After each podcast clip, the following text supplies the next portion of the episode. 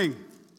It's good to see you guys. Uh, my name is Tim. I'm the pastor here. Love it that you guys are joining us. For those in the room, uh, for those who are joining online, love that you guys are joining us via technology. Uh, it's so good to have you guys. Uh, you do need to know, I know much of our church is still joining online. You do need to know how much we miss you. Amen? Can you guys let them know? Uh, okay, maybe they don't miss you. Uh, maybe they don't miss you. I do, I do, think they miss you. We miss you, and uh, I know some of you are staying at home for health reasons for yourself or somebody else, but if you are not, you need to know we'd love to see you back here soon. Right, guys? Yes, yes, we would love to see you guys back. Uh, but in the meantime, uh, we love that you're watching by your pool or uh, at home, and uh, we have two live streams at 9:30 and 11 for that purpose to serve you. So it's good to have you guys here. Good to have you guys here. We are continuing in our series in the book of First John. This series entitled "Beloved." We're actually in week five of that series, and uh, let me just start it out today this way. Uh, I think we all have fears. Some of them are more general fears that everybody has, like spiders and snakes and whatever. Uh, some of them are more specific fears, like to your profession or to your season of life. And I'm no different. I have specific fears as a public speaker. Uh, I do this fear, and it's this, Kate. And like most pastors I know who do the same, we typically have this specific fear, and it's this it's that we'll get up on a stage like this and forget all of this my notes my Bible. Like, we'll come up ready to preach, and all of a sudden, somehow it just slipped. I don't know how that would happen, but it's like this fear like we don't have our notes, and we're standing before a group of people like this, and we don't know what to say. In fact, it's funny. Last night, I kid you not, I had a dream about this. and you know how dreams don't make sense, right? So I wasn't in this room, I was in some random, really big room, and I had this weird, like, microphone helmet on. Dreams don't make sense, right? Uh, but I woke up in a cold sweat, like early this morning, thinking like, oh, I forgot my notes. And I remembered that was a dream, and I do have my notes and my Bible. We're good to go. But I have that fear. A lot of communicators have that fear. You guys have specific fears, but I think a lot of us have a general fear that we share in common, and it's this a fear of the end times, a fear of the end of all things the end of the world, like what's gonna happen. And we watch movies and shows about it and we get kind of scared and we're like, what would we do if it was the end times for real? Right? Anybody with me? We have a fear of, of what's gonna happen. Well, John's gonna talk about things today that, that many of us fear. He's gonna use words like the last hour, the last days. He's also gonna use words like antichrist. And some of us, when we see words like that, and especially right now in 2020, with fires and riots and division all over the place and hurricanes and natural disasters, you've maybe been fearful hey, maybe we are in the end times. And what we're going to see today is if we actually read the Bible, a novel idea, I don't think we get more confusion around these ideas or more fear. I think we get clarity, right? And that's John's goal with us today. So we're going to look at it together. You guys ready? Okay, well, head there with me. First John 2 is where we're going to be, starting in verse 18 going to verse 27. And so grab a Bible. It is going to be a little complex. So you're going to want to look along, look along at home, get the Bible out in front of you. I want you to see all the context, all the words, so we can get the clarity that John wants to give us this morning. So 1 John chapter 2, 18 through 27. If you're new to the Bible, new to church, 1 John's towards the end of your Bible, close to Revelation. Just flip back there. And 1 John chapter 2, let's read it together. Starting in verse 18, it says this Children, it is the last hour, and as you have heard, that Antichrist is coming. So now many Antichrists have come. Therefore, we know that it is the last hour. They went out from us, but they were not of us, for if they had been of us, they would have continued with us. Little tongue twister, but stay with me. But they went out that it might become plain that they are all not of us But you have been anointed by the Holy One, and you have all knowledge. I write to you not because you do not know the truth, but because you know it, and because no lie is of the truth. Who is the liar but he who denies that Jesus is the Christ? This is the Antichrist, he who denies the Father and the Son. No one who denies the, the Son has the Father. Whoever confesses the Son has the Father also. Let what you heard from the beginning abide in you. If what, you, if what you heard from the beginning abides in you, then you too will abide in the Son and in the Father. And this is the promise that He made to us eternal life. I write these things to you about those who are trying to deceive you, but the anointing that you receive from Him abides in you, and you have no need that anyone should teach you.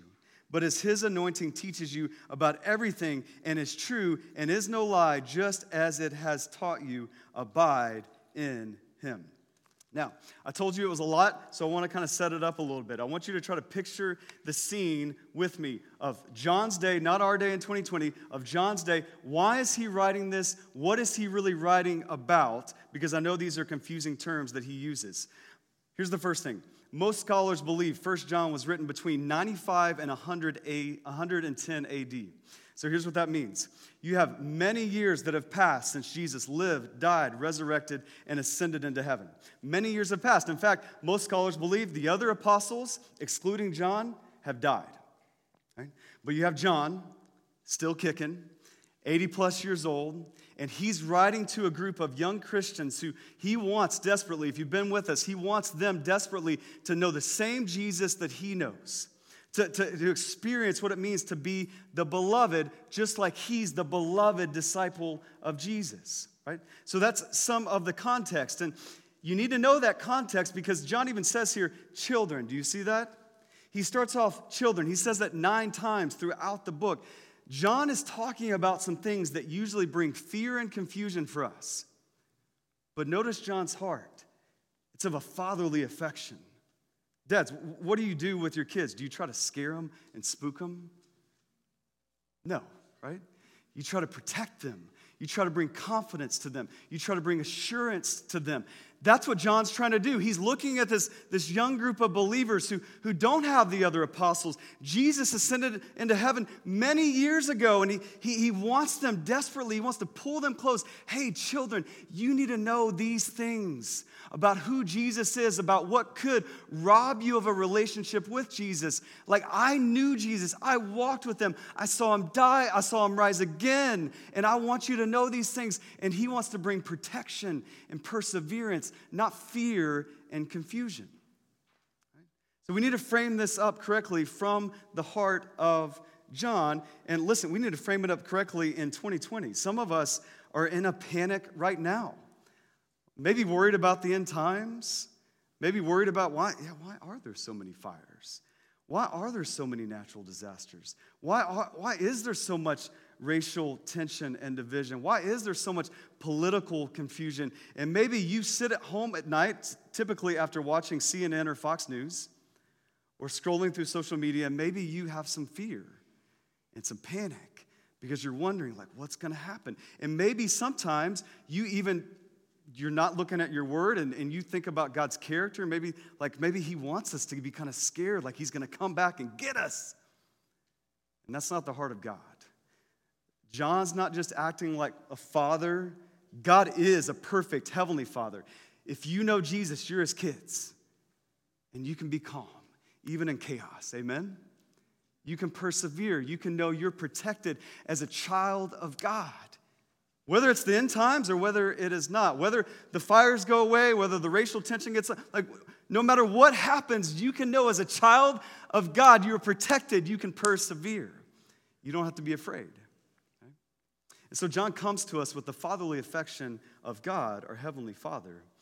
And he begins to talk about these things. So now that we've framed it up, let's talk about these things. Let's try to get some understanding around these phrases. Look at the text with me. If you're at home, look at the text with me. See that phrase, last hour. If you have a pen, circle it. Last hour. Some of your translations may say the last time. And typically, we, we see these phrases, we're not quite sure what that means because it seems like last hour, like that was a long, like almost 2,000 years ago, John. I think that was a long hour because we're still in it. Like, what does that truly mean? Well, some other scriptures help us with this. And just Bible uh, help for you. If you're ever confused by something in Scripture, Scripture always interprets Scripture. So you want to look for other texts that describe the same thing. So I got two for you. There's lots more, but I'm going to give you two. One is 1 Peter 1:20. It says this. It says, "He, that's Jesus, was chosen before the creation of the world, but was revealed in these last times, similar language, for your sake." Hebrews 1:1. It says this. In the past, God spoke to our ancestors through the prophets at many times and in various ways. But in these last days, he has spoken to us by his Son. So, what you see in those two texts and a lot of other texts that talk about the last days or last hour, they're talking about that the arrival of Jesus Christ has happened. Right? He was born, he lived, he died, he resurrected, he ascended into heaven.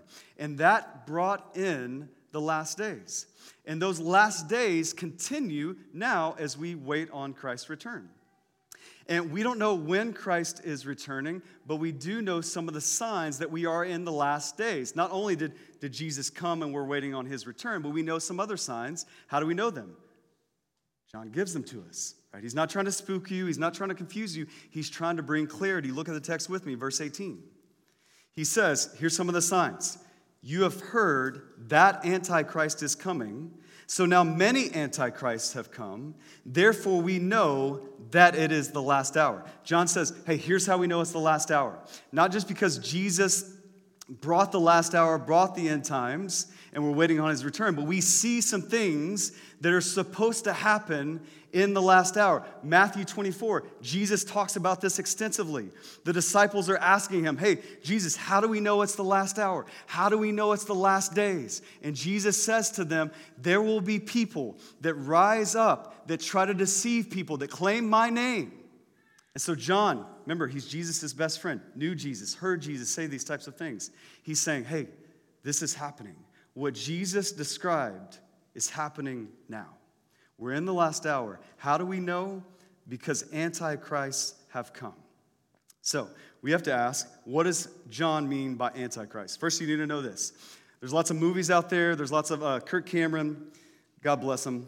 Uh, there's lots of Left Behind and uh, a slew. To be honest with you, if you really want to watch uh, some low budget, horrible films, you can, you can watch them about the end times and the Antichrist and, and all of these sorts of things. But again, when we uh, see things in life that could bring confusion or fear, we want to go to the source. We want to go to the Bible, right?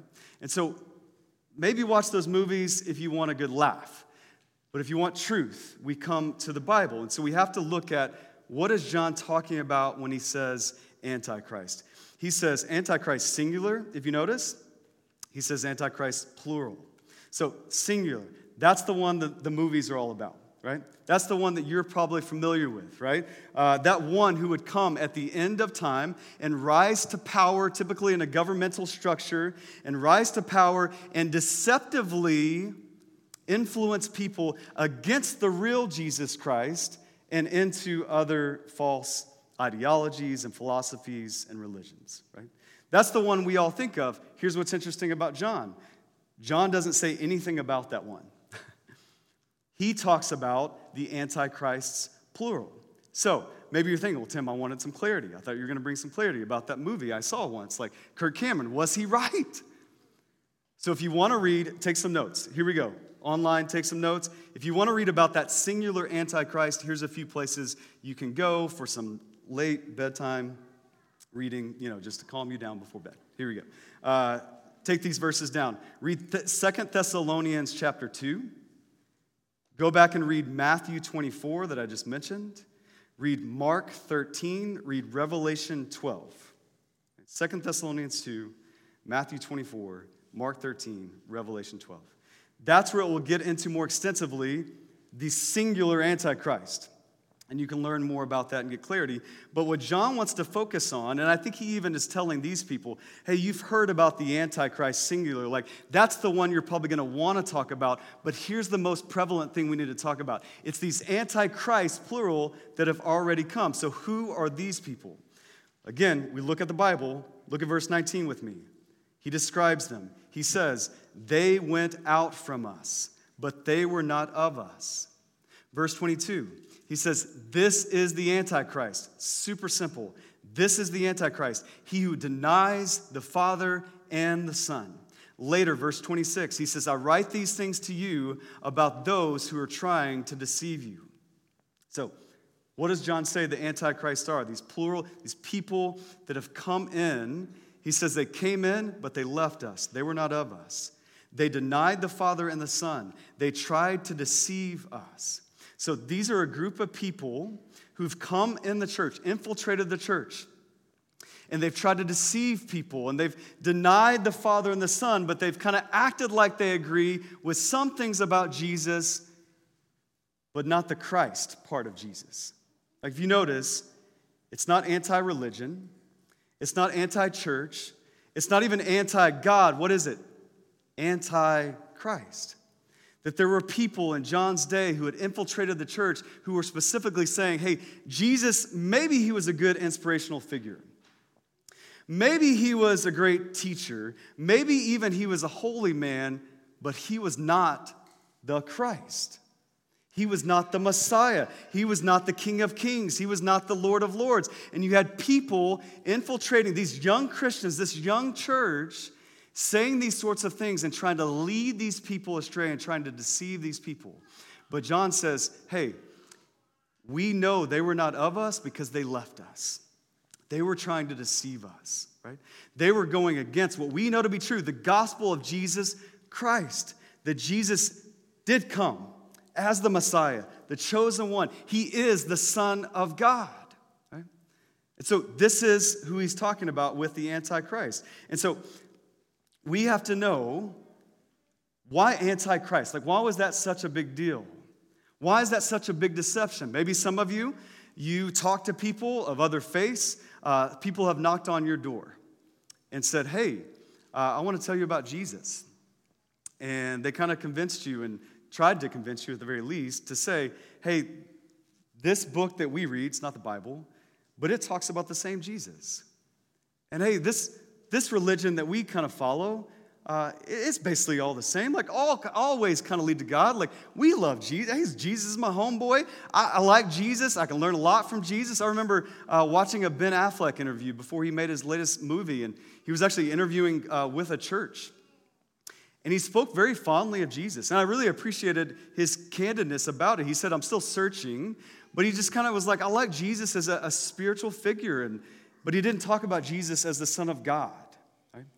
And sometimes you hear that and we're like, well, I kind of like some Ben Affleck movies. what a great guy. He's probably a Christian. Give him some credit. He said the word Jesus, right? Celebrities wore the t shirt with Jesus on it. Like, they probably know Jesus, and we can kind of be tempted to think it's all the same. But John's trying to make it clear no, those people, unless they believe that Jesus is the Christ, they're not of us. And so we have to, to take John's charge as well today. John's trying to protect us by, by showing us there will be people that will deceive you into believing, hey, Jesus, great guy. Oh, Jesus was so nice. He didn't talk about hell. Oh, actually, he talked about hell a lot. He didn't talk about he was the Son of God. Oh, actually, he did. He said, I am the way, the truth, and the life. No one comes to the Father except through me. He, he said specifically, I and the Father are one. Peter said it.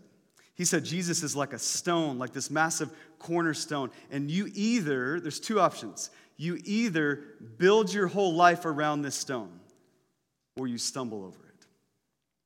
That's what Jesus presents. That's what the New Testament presents. So when other people present to you in that day and our day a different idea, that's not the true gospel. And we know they're not of us. We know that's not that they're not talking about the same Jesus we read in the Bible. And John wants you to know that. He wants them to know that. And uh, I, I, know, I know it's tough because I have friends of other religions. I have friends who are spiritual but, but not religious or all those sorts of things. And I know it's tough because they, they do. They seem to have an affection for Jesus, they seem to have an affinity for Jesus. And maybe they'll even talk really respect, respectfully of Jesus. But, but it would be like this if this helps you. It'd be like if you look at the president, right? And I were to say to you, like, That's the president. And you were to say to me, I don't know if I feel like he's the president. I mean, he's a good guy and all. I mean, maybe, okay, yeah, I mean, I know he did a lot of good things, taught a lot of people, like trying to help our world. Uh, let's, can we call him governor? Can we call him mayor? I would say, well, no, he's the president.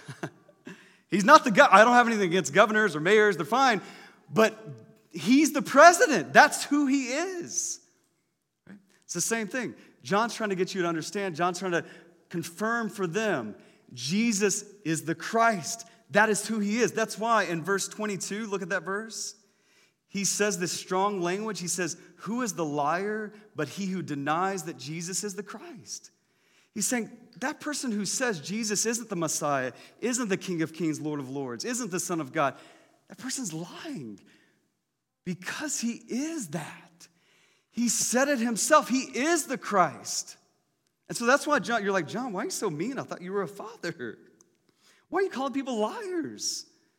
It's because he's saying it's such a reality. This is who Jesus is. Anything else doesn't work. Do you see that? So, John is trying to protect these people who are hearing all. I mean, just try to imagine.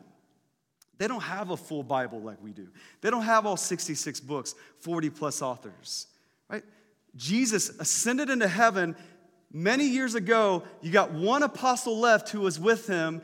And then you got all these leaders who are saying some things about Jesus that seem right, but are not true and not right. And they came and then they left. And these people had to be confused. Maybe some of them had to be fearful. Maybe some of them had to be panicked. And John, with the Father, saying, Children, with fatherly affection, you're protected. You should be comforted. You should be confident. Jesus is the Christ. And that's what he goes on to tell them. He says it in verse 20. Look at that verse. He makes the contrast. Hey, maybe you're scared, maybe you're confused, maybe you're even panicked, but listen, this is who you are. Verse 20. But you have been anointed by the Holy One. The Holy Spirit of God indwells you, and you all have knowledge. I write to you not because you don't know the truth, but because you know it, and because no lie is of the truth. Verse 23, look at that verse. He says, If you confess the Son, you have the Father. Verse 25, and this is the promise. You can be rest assured, this is a promise to you that He made to us eternal life. You know God, and you'll know Him forever. As they might have been confused, hey, well, what if if those people, they seem legit, but what if they weren't true Christians? Maybe we're not true Christians, and John, with fatherly affection, is going to affirm and give them confidence in the midst of their confusion and affirm them and tell them, This is who you are. You have the Holy Spirit. You know the truth. You have the Father. You have the eternal life. Don't panic. You are protected in Christ. And John says the same thing to you if you know Jesus Christ. See, here, I think two questions that maybe they asked and I think we ask even today is two questions. The first question is this How do we know about other people? How do we know if they're true Christians? How do we know if they're preaching the right gospel? How do we know if they're, like, according to the Bible, like followers of Jesus? How do we know? And maybe some of you think that about, like, not just people out, out there, but people like your friend or your brother or your cousin that said some things you're like, how do I, how do I know if they're a true Christian? I think that's the first question we ask. Second question we ask is, how do we know that we're a true Christian? What if we're deceived? Oh my gosh, what, what if we don't know the full gospel? So I want to help you with that just briefly. Uh, the first thing I would say is, how do you know if other people are true Christians? Well, again, we look to John. Look at verse 19 with me. He says this They went out from us, but they were not of us. Here it is. For if they had been of us, they would have continued with us. John says, How do you know about these other people? Like in the these people left, like, but how do you know, like future people come in? Like, how do you know if other people are true Christians? He says, You know because they come back. These people we know, they weren't true Christians. They weren't preaching the full gospel. And we know that because they left us. And not just they left like their local establishment, local church. Like, don't, if a pastor tries to tell you, maybe you've heard this before, like, you were in his church and you left his church, and then he was like, non Christian. You left, you left the one true church, like First Baptist, you know, whatever. Um, I heard that a little bit growing up, going in a Baptist church. so maybe that's in deep with me. Uh, if you go to another church, not denominational, maybe you're not a Christian. That's not what John's saying, okay? Everybody take a deep breath. That's not what he's talking about. He's talking about leaving the faith, leaving the big C church. How do we know about other people?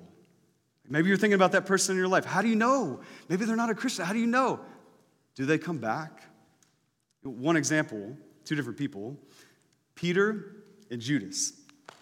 Judas denies Jesus, betrays Jesus. How, do we know he's not a true Christian? He didn't come back. Peter denies Jesus three times, right? How do we know Peter's a true Christian? He came back. He had breakfast with Jesus after he rose from the grave. He came back. How do you know? They come back. Well, Tim, but I want to, but that could not happen for 20 years. How do I know right now? You'll know when they come back. What do I do in the meantime? Like, how do I, how do I, pr- you, you pray for them. You pursue them in Jesus. You, you, if they're trying to deceive you and brainwash you, you do keep your distance. You pray for them from afar. But if they're not trying to deceive you personally, you, you preach the gospel to them. You get out your Bible. You read it with them. You try to convince them, hey, Jesus is the Christ. He's been that in my life. He's changed my life. Remember that one time you said you believe that. Let's dig into the fact that you don't. What has caused that? And you pray for them and you wrestle with. Listen, I have people in my family who are this way. I, I feel your, your pain in that. And I want to know are they a true Christian? If they died today, would they go to heaven? But I won't know until they come back. But in the meantime, I'll fight for them, I'll pray for them, I'll preach to them. I'll practice the works of Christ in front of them, right? And that's what you do. So, how do we know about other people? How do we know about ourselves? John's already given us some assurances, uh, but that's not all we get. Throughout the whole Bible, we get assurances of how we know we are in Christ truly. I'm just going to give you a few again. Uh, Jesus in John 10 28, Jesus himself says this I give them eternal life. Notice who gives eternal life? Jesus, not you. You can't lose what you didn't earn. Jesus says, I give them eternal life. Jesus, the Son of God, He gives you eternal life, and they will never perish, and no one will snatch them out of my hand. Ephesians 1 talks about that we are sealed with the Spirit. The moment we trust Christ, the Spirit, notice the intentional language, seals us. It's permanent. Romans 8, 38 through 39. For I am sure that neither death, nor life, nor angels, nor rulers, nor things present, nor things to come, nor powers, nor height, nor depth, nor anything else in all of creation will be able to separate us from the love of God in Christ Jesus our Lord. I love that because Paul lists everything you could possibly think of. We'd be like, What about this, Paul? He's like, I got it covered. Nothing can separate you from the love in Jesus Christ. Uh, one of my favorite quotes of all time, the late, great J.I. Packer, he said it this way He said, Your faith will not fail while God sustains it. You are not strong enough to fall away while God is resolved to hold you. So, in their day, maybe they wonder, like, oh, what about us? Maybe you've wondered, like, what about me? I did some things last night I'm not proud of. I haven't done some things that I know God is calling me to do but I, I believe in Jesus, his life, death, and resurrection. Like, well, what about me? Listen, you can know you're not strong enough to fall away. God is stronger than your sin, God is stronger than your doubt. He sent his son, Jesus, to die on the cross once for all. He's not coming back next week because of your doubt to die again. He's not coming back next week because of that one sin. It was done for good. Do you know that? Do you know that you know Jesus? John wants to bring you that assurance. Look at verse 24 with me. He wants you to dive deeper into that assurance. Look at verse 24. He says this Let what you heard from the beginning abide in you. If what you heard from the beginning abides in you, then you too will abide in the Son and in the Father. And this is the promise that he made to us eternal life. I write these things to you about those who are trying to deceive you, but the anointing that you receive from him, it abides in you. Same concept as being sealed by the Spirit. And you have no need that anyone should teach you, but as his anointing teaches you about everything and is true and is no lie, just as it has taught you, abide in him. Now, I was a little confused by this when I first read it. John's been talking about antichrist, counterfeits, deceptions. You would think that he would go on to tell us hey, here's how you become a spiritual detective. Here's what you really need to look for. You need to become an expert. Like those people that left us, we need to really do a case study of them so it never happens again. And we're on the prowl, magnifying glass. Every person we meet, we're like, hey, are you a deceiver? Are you the Antichrist? That's not what John tells us to do. Even though today there's a lot of people who pile canned goods in their basement. Come on, you know some of these people.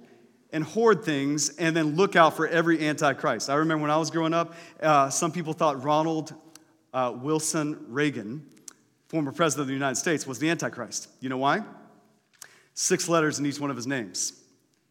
Six, six, six. Looking for the antichrist, spiritual detectives. That's not what John's calling us to do. I'm sorry if that's your hobby. I don't mean to break that to you and crush that hobby. But that's not what John's calling you to do. What is John calling you to do? He says, don't, don't become an expert in counterfeits, become an expert in the original. Abide in the original message that you've heard from the beginning. Abide in the gospel of Jesus Christ. Abide in the scriptures. Abide in the testimony of all who had walked with Jesus. You got to think John saying, Hey, abide in what I've told you. The eternal has been made accessible. You can know him. God is light. In him there is no darkness. Abide in him. Focus on him. Don't be obsessed with the counterfeit.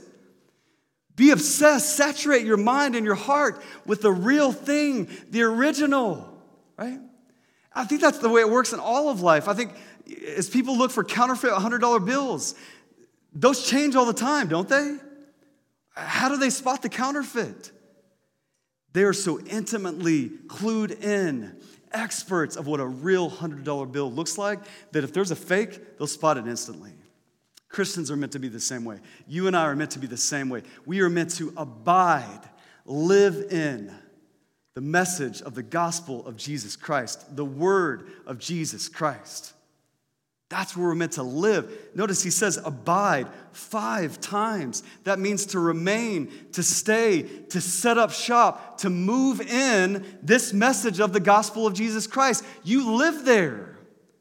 A year and a half ago, my wife and I, we bought a house and just the chaos of life, we didn't really set it up. But then we got quarantine. the gift of quarantine. We're just around looking at our house all the time. So we finally decided to move in a year later. And now people have started to come over to our house. They're like, oh my goodness, you guys decorated. Oh, what's that? I didn't notice this chair before. I didn't know this on the wall before. What happened? We moved in. We didn't just set up a tent like, hey, maybe we'll stay, maybe we'll not. We're like, this is our house. We're going to abide here. We're going to live here. We're going to remain here. We're going to stay here. We're going to think about all the nuances. We're going to study it when it's, when, it's, when it's complicated of like, where do we put that desk? We're going to draw out a map. We're going to really get into it. That's what John's talking about. You abide in the Word of God. Some of you are freaked out today, Antichrist and end times, and like, what do we do? Have you been abiding in the Word of God? Have you studied it? Are you living there? Some of us are living on Fox News and CNN, on social media, but not in the Word of God. And we wonder why we're panicked. We wonder why we're confused because we're not doing what John said to do that would give us protection and confidence and assurance. Abide in Jesus Christ. Abide in the gospel message. Abide in the Word of God. Is that where you live? Is that where you're abiding? Or are you always thinking about the potential deception? Are you always thinking about the frustration of our day? Are you abiding in the victory that Jesus Christ wrought for you through the cross and the resurrection? Are you abiding in the truth, the assurance of the gospel that you can know that you know God? You are not strong enough to fall away. No sin, no doubt. You are His. He's your Father in heaven. You are His child. Are you abiding in that daily? This is how we don't panic. This is how we don't fear. We abide in the true Jesus Christ and his gospel message and his word. So, are you doing that? we sent out an email this week of the outline of this whole series and just talked about like all these different ways you can get the most out of this series. You can read the passage before you come, abide. You can read the book in one sitting, First John, abide. You can join a community group and get with other believers and be like, yeah, what does that mean, Antichrist? What does it mean that God is like? Abide. That you get with the Son of God by the power of the Spirit of God with the people of God, and you abide and you set up shop and you get comfort and confidence and assurance in Christ. Are you taking those steps? Do you just show up to church on a Sunday on a whim? Maybe I'll sing some songs, get encouraged, let's go watch football. That's not abiding. That's one hour out of 168 hours of your week. That's not setting up shop. That's not enough to give you the confidence John so desperately wants to give you. So, this week, my challenge to you how can you take steps to abide in Jesus Christ? With the people of God, by the power of the Spirit of God. John says you have it. How can you abide? How can you take steps? Get a Bible reading plan. Listen to it on your phone. Meet with other believers. They have these really great ESV journal Bibles that, that you can get First John, just order on Amazon for like 10 bucks, and you can write up in it. Abide in the Word of God. John doesn't want you to be fearful. John doesn't want you to be confused. He wants you to have confidence in Christ. That happens through abiding in Him. All right, let's pray together. Father in heaven, I thank you for this morning. I thank you not only for inviting us into relationship with you, but warning us of what can rob us of relationship with you. That you're a good father. And that these people that are watching online, that are here in this room, if they've placed their trust in you, they're one of your kids. And so, God, I pray that they would walk in that confidence today, that they would begin to abide in you today. If some of them are thinking, man, I can't remember the last time I cracked open my Bible, much less abided in it.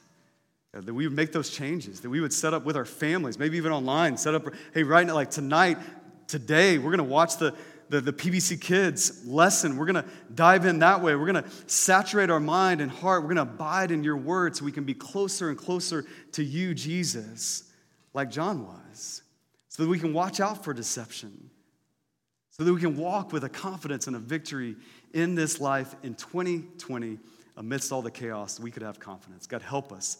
Help us to follow you and abide in you. In the name of Jesus, we pray. Amen.